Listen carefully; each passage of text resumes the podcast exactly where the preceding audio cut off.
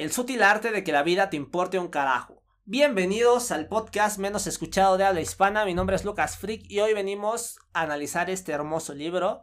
Un libro un poco peculiar que podríamos categorizar dentro del género de autoayuda, de superación o desarrollo personal.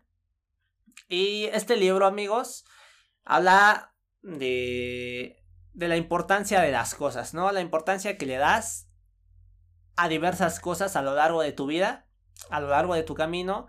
Y el libro está conformado por nueve capítulos. Y el primer capítulo se llama No lo intentes. Y abarca varios temas, ¿no? Eh, para empezar, pues te da una pequeña introducción.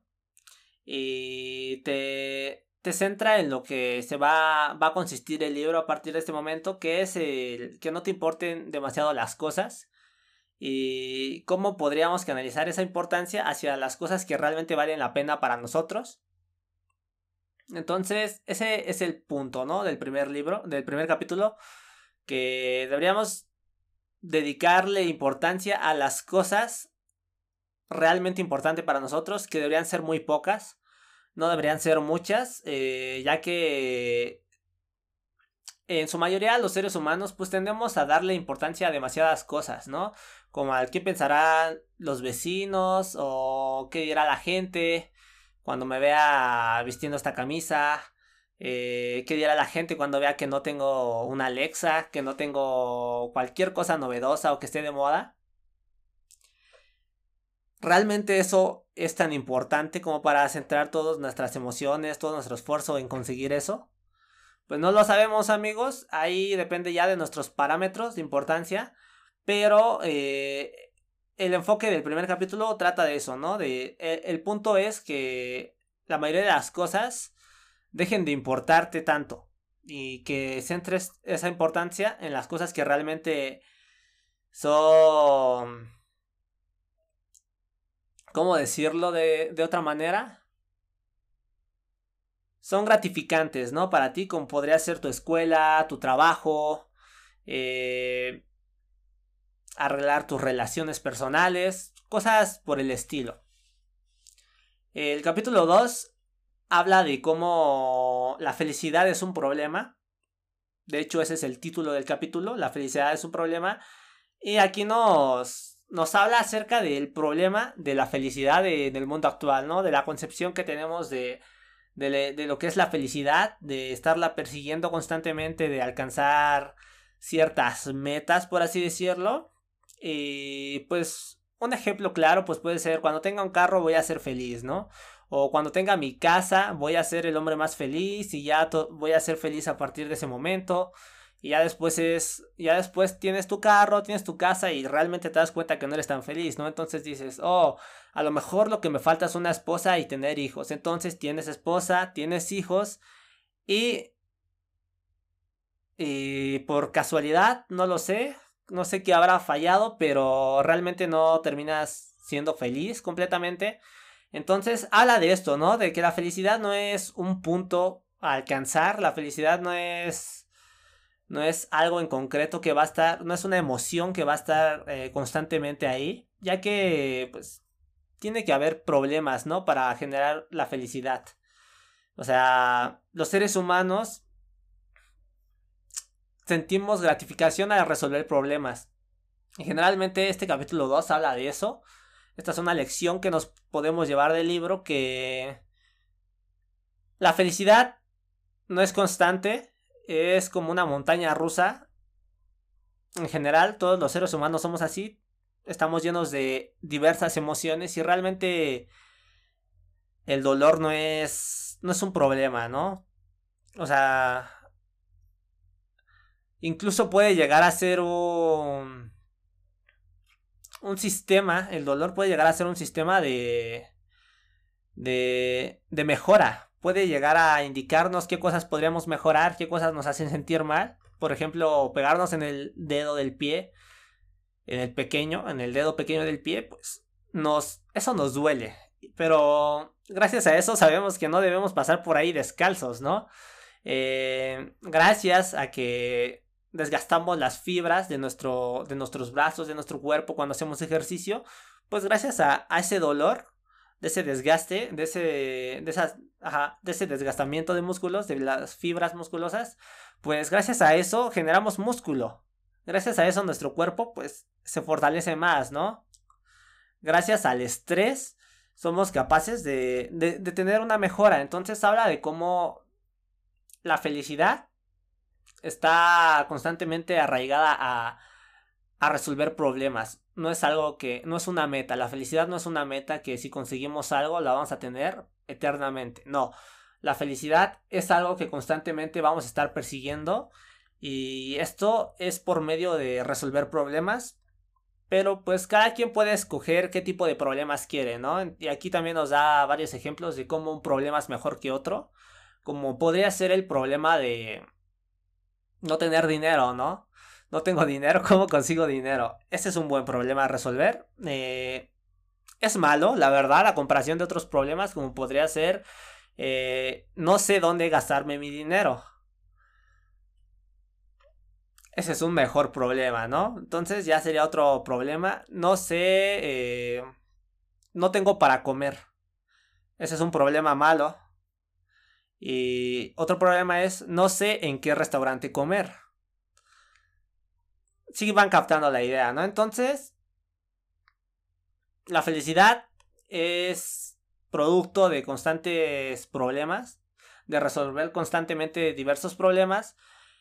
Y pues aquí es donde nosotros debemos de escoger qué tipo de problemas queremos solucionar, ¿no? O sea, no es lo mismo tener el estrés de una carrera que el estrés de otra carrera. Aquí todas las carreras que quieras estudiar te van a generar estrés, te van a generar problemas, pero pues tú eliges cuál de ellos quieres enfrentar, ¿no?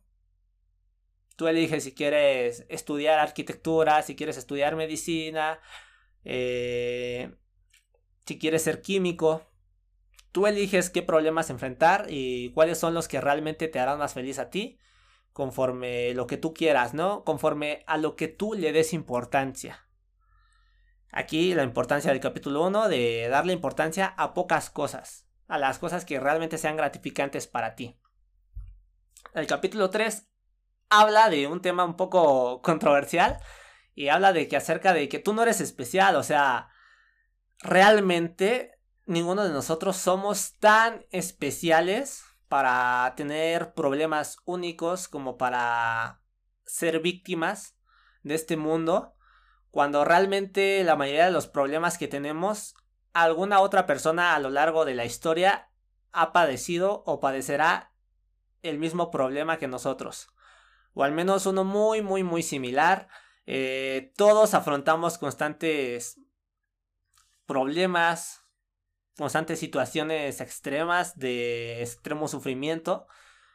Todos, todos estamos llenos de eso a lo largo de nuestra vida y realmente no, no somos la excepción, no somos la persona a la que el mundo ha decidido odiar, a la persona a la que, sobre la que el mundo ha decidido cargar toda su ira.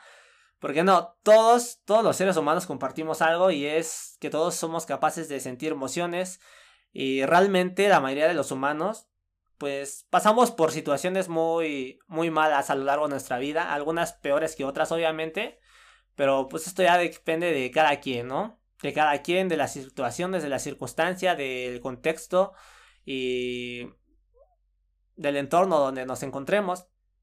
Pero bueno, eh, habla sobre esto, sobre que no somos especiales y sobre que hay un montón de problemas a lo largo de, de toda nuestra existencia y realmente no deberíamos quedarnos siendo una víctima más de del mundo, ¿no? Deberíamos afrontarlo con otra cara, con otra cara, que realmente no no no deberíamos quedarnos ahí sin hacer nada y simplemente deberíamos ver con otro enfoque los problemas, ¿no? Con un enfoque un poco más amigable, hacernos responsables de hacernos responsables de nuestra situación, no echarle la culpa a las demás personas, no decir tú tienes la culpa de que yo sea infeliz porque no me compraste el carro, ¿no? Por ejemplo. Entonces, podríamos dar un ejemplo de esto con, con el mismo carro, ¿no? Tú quieres un carro, ese es tu parámetro de felicidad, por ejemplo. Tu, tu meta, ¿no? Por así decirlo. No, no quiero decirlo tan así, pero bueno. Ese es tu problema, ¿no? Conseguir un carro. Entonces, le dijiste a tu papá, papá, cómprame un carro. Y tu papá te dijo que no, no te lo compró. Y ahora tú lo juzgas a él, ¿no? Papá, no me compraste un carro, tú eres el causante de que yo esté sufriendo.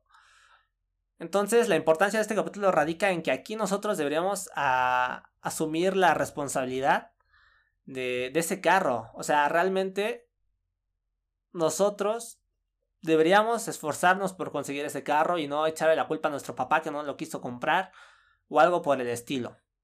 El capítulo número 4 habla acerca del valor del sufrimiento.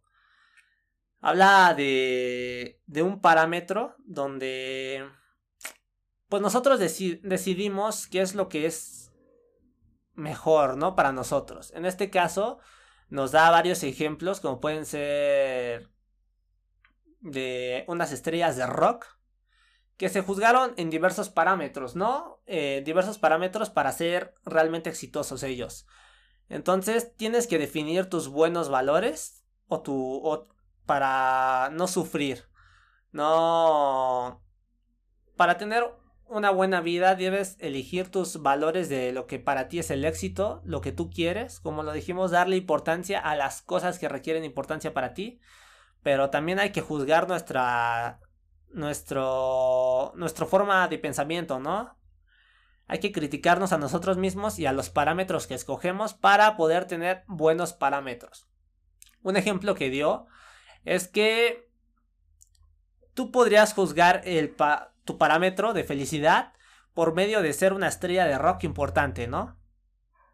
Entonces, pues ahí está, te esfuerzas, llegas a ser una estrella de rock importante y y eres feliz. Pero ¿qué pasa si tu parámetro es llegar a ser mejor que, que Nirvana, ¿no? Llegar a ser mejor que Metallica. Entonces, tú te esfuerzas y eres una estrella de rock reconocida, pero quizá no, no vendes más discos que Metallica.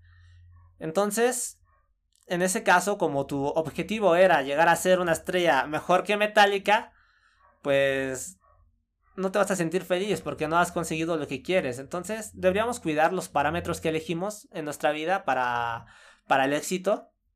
Y de esto habla el capítulo número 4.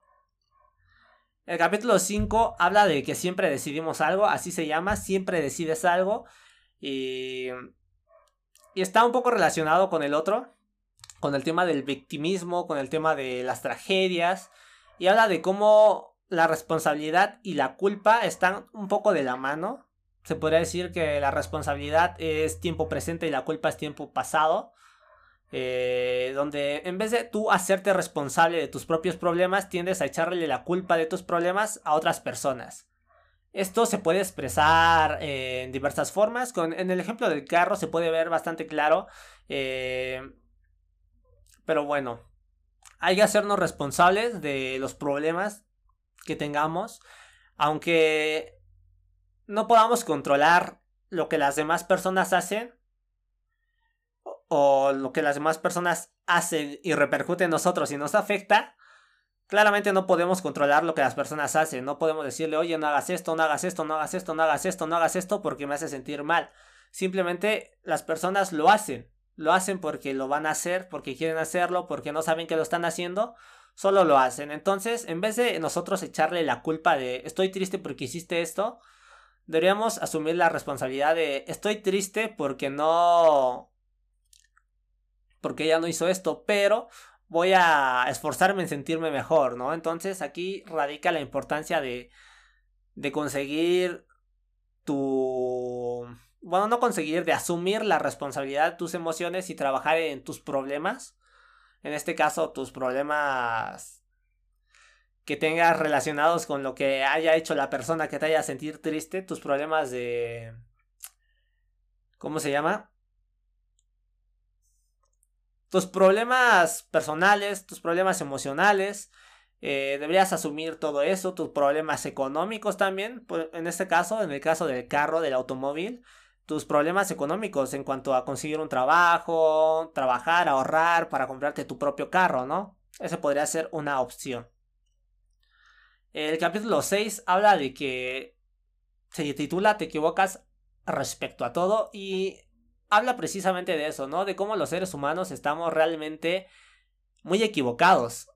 Muy, muy equivocados y simplemente a lo largo de la historia hemos seguido probando eso, que realmente no llegamos al punto de saberlo todo y realmente quizá nunca lleguemos a ese punto, pero habla de eso, ¿no? De cómo deberíamos también tener autocriterio propio para para pensar en eso, ¿no? En cómo ser más seguro y aceptar nuestros errores, aceptar que podemos estar en lo incorrecto y aceptar que podemos también estar correctos en algo, pero pues otras personas también pueden estar aún más correctas que nosotros en otro tema, ¿no?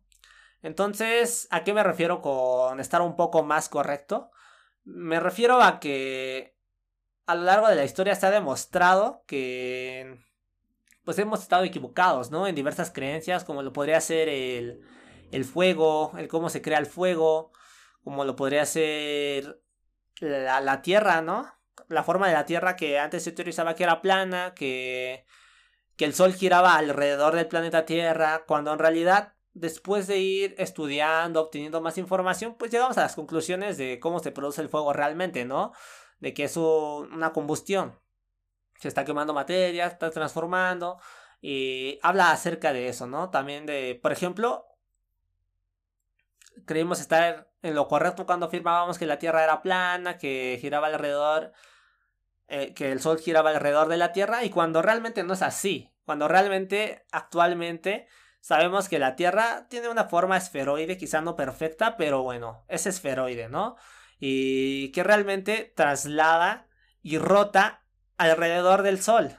Realmente no somos el centro de todo, no somos tan importantes como para que el Sol gire alrededor de nosotros. Nosotros giramos alrededor de algo más. Ese es otro punto, como hemos estado muy equivocados a lo largo de la historia y seguimos aprendiendo, ¿no? Entonces debemos aceptar que tendremos errores, que no sabemos todo y, estar en paz con ello y aprender de cada error aprender de cada error que cometemos y de las lecciones y aprender las lecciones que, que esos errores nos enseñan. El capítulo 7 habla acerca del fracaso, ¿no? Como el fracaso, pues, es un paso. ¿Y esto en qué, en qué, de qué habla, no? Pues habla de, de los errores, de fracasar hasta, hasta tener éxito. Y no estoy diciendo fracasa, fracasa, fracasa, fracasa, fracasa, fracasa, y tú sigue insistiendo, ¿vale? Esto se aplica en varias cosas. En las mujeres claramente no es una de ellas, ¿vale? Si una mujer no te quiere, no estés fracasando, fracasando y fracasando. O sea, hay demasiadas mujeres como para que centrarte solo en una, pero este ejemplo del fracaso es es, es, constancia, ¿no? Esforzarte en algo, trabajar en algo y habla de cómo realmente para un ser humano ser realmente exitoso y habilidoso en algo requiere miles de, miles de fracasos, miles, eh, un montón de esfuerzo para, para poder llegar a tener éxito en algo, ¿no? Como puede ser el caso de, de Elon Musk, todos los, todos, toda la situación extrema que tuvo que pasar para llegar a ser eh, lo que actualmente es. Eh, director de Tesla, de, de Space, que está financiando los viajes a, la, a Marte, que quiere hacer, y todos sus proyectos que ha llegado a, concretar, ¿no? O sea, a raíz de todo ese, de ese éxito que nosotros conocemos, detrás de él hay un montón de fracasos. Hay un montón de veces que sus ideas eran, eran un fracaso absoluto, que, que fueron un absoluto error, ¿no? Entonces habla de cómo realmente debemos aprender de nuestros errores, del fracaso y debemos estar cómodos con fracasar. De hecho, la forma para ser más exitoso es fracasar más rápido. Entonces ese sería como el hack, la lección que puedes llegar aquí y y cómo realmente estamos tan arraigados al tenemos tan arraigado ese miedo de fracasar ante algo que nos quedamos en la inacción, ¿no? En vez de, por no querer hacer algo, no querer quedar mal en público, no salimos a bailar, ¿no? Cuando realmente deberíamos aprovechar la inercia y hacer simplemente algo, dar un paso, ¿no?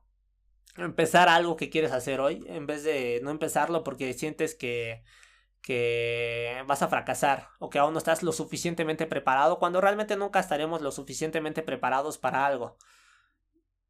Y esto pues viene en la, se puede enlazar con el capítulo anterior que habla de que realmente nunca estaremos en sabremos todo, ¿no? Siempre nos podremos equivocar, no sabemos nada. No sabemos muchas cosas, entonces solo hay que hacer algo, hay que dar un paso hacia adelante para para lograr algo que nos haga sentirnos feliz, ¿no? El capítulo 8 habla acerca de la importancia de decir que no. Esto pues ya va legado con el primer capítulo que habla de de poner ciertos ciertos filtros a la hora de, de decidir a qué darle importancia y pues realmente cómo marcar límites es constructivo para nosotros. Los límites son muy importantes, decir que no es muy importante, ya que realmente no deberíamos hacer algo que no queramos hacer. Realmente solo deberíamos hacer las cosas que importan para nosotros. Aquí el hecho de no darle importancia a todas las cosas, de saber cómo ser una persona realmente honesta, que sabe decir que no a las cosas que no quiere, no ser alguien artificial, alguien plástico, que simplemente dice que sí por el miedo al que dieran las demás personas, ¿no? Entonces hay que ser firmes cuando hay que decir que no y hay que ver a qué cosas darle importancia y a qué cosas no. El capítulo número 9, ya el último, habla acerca de la muerte. Y es, es muy especial este último capítulo ya que te deja un poco pensativo, ¿no? Realmente el único, la única meta, el único destino final que tenemos, la felicidad no es un destino, nada, nada, nada a lo largo de nuestra vida va a ser un destino. El único destino es la muerte, realmente. Realmente es lo único que sabemos que va a suceder y hasta ahí ya no sabemos qué más pueda pasar. No sabemos si habrá algo más allá, no sabremos si no lo habrá y realmente si estamos arraigados, destinados eh, hechos para perecer en este planeta, en este mundo, para darle fin a nuestra existencia, realmente eso, en vez de darnos más miedo, debería ser un impulsante, ¿no? Debería ser algo que nos impulse a hacer aquello que queramos hacer sin darle importancia a las cosas que realmente no importan para nosotros. Entonces, tarde o temprano vamos a morir es importante que aprovechemos el tiempo que tenemos actualmente, dar gracias de que estamos vivos y esforzarnos por conseguir, por dejar una pequeña huella en este planeta, hacer algo más allá de, de nosotros, dejar al lado nuestro egoísmo y hacer algo más por nuestra comunidad, que somos nosotros los humanos, los seres vivos que vivimos en todo este planeta y simplemente hacer algo, ¿no? Disfrutar que estamos en este momento para y saber que vamos a morir tarde o temprano. Y realmente es tan importante lo que piense el vecino, lo que piense una persona que ve en la calle. Es tan importante lo que ellos piensen como para dejar de hacer algo que realmente a ti sí te importa en este mundo. Es algo que deberías pensarte, ¿no? Al momento de sentir pena, de sentir miedo, de hacer algo. Realmente puede que mañana te mueras, ¿no? Puede que mañana sea tu último día. Así que no, no solo fomentar la cosa del YOLO, de You Only Live Once, tú solo vives una vez, eh, porque luego se lleva mucho a los extremos, ¿no? A los extremos de disfrutar todo el último día y al siguiente día ves que sigues vivo, ¿no? Hay que tener, hay que tener, este, raciocinio, hay que pensar, no todo es blanco ni negro, todos son grises, entonces hay que saber cómo calibrar todo esto.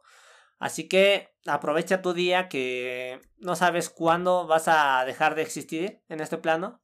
No sabemos cuándo podemos perecer. Así que hay que aprovechar nuestra existencia, nuestro día a día y tratar de hacer lo mejor que podamos día con día. Entonces amigos, este es el libro. Es un libro... La verdad, es recomendable para, para todo público. Ya que no... Si bien tiene algún... algún algo de groserías, pues no, no llega a ser tanto, ¿no? O sea, es un libro muy entendible. Es un libro que está estructurado. Está. Quizá no es la mejor estructura del mundo, pero tiene una buena estructura, ¿no? Es un libro que está, que habla bien, que se explica bien lo que quiere llegar a, decir. Y un libro que realmente te puede hacer cambiar tu perspectiva de vida, ¿no?